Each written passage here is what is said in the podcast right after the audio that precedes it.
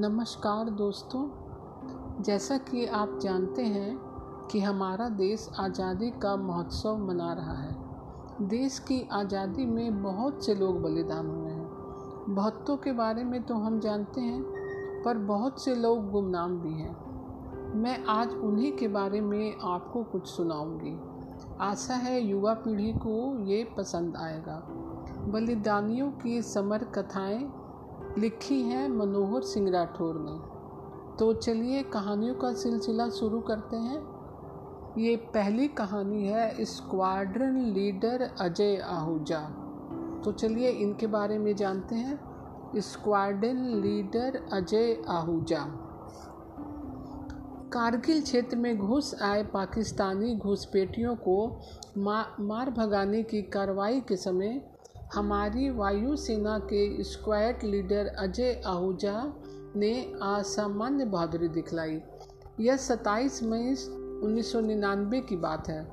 MiG 27 विमान के चालक, फ़्लाइट लेफ्टिनेंट, नचिकेता तथा मिग 21 के pilot, squadron leader Ajay Ahuja Batalik क्षेत्र में भारतीय सीमा में घुसपैठियों पर हमला कर रहे थे। अचानक मिग सताईस विमान में गड़बड़ी उत्पन्न हो गई।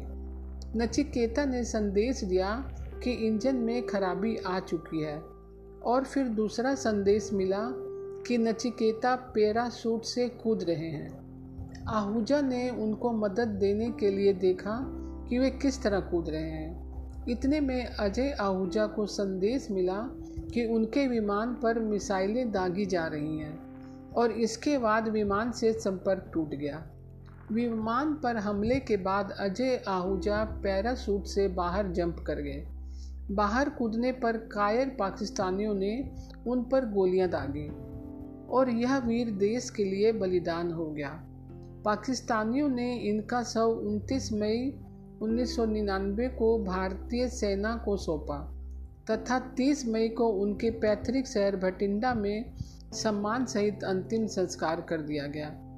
उनके शरीर पर दो गोलियों के निशान थे, जो नज़दीक से मारी गई थी। एक बाएँ कान से दाहिने को पार थी और दूसरी सीने में। इनका जमन जन्म 22 मई उन्नीस को कोटा में हुआ। पिता का नाम पुरुषोत्तम आहूजा तथा माता का नाम श्याम आहूजा है। शहीद की पत्नी अलका आहूजा अपने एकमात्र पुत्र अंकुर का लालन पालन कर रही है।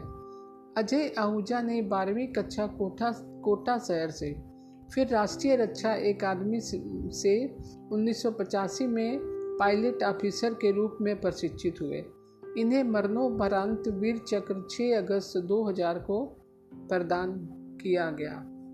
तो दोस्तों, कैसी लगी आपको यह जानकारी? मैं कल फिर एक नई जानकारी के साथ हाजिर होंगी तब तक के लिए नमस्कार दोस्तों।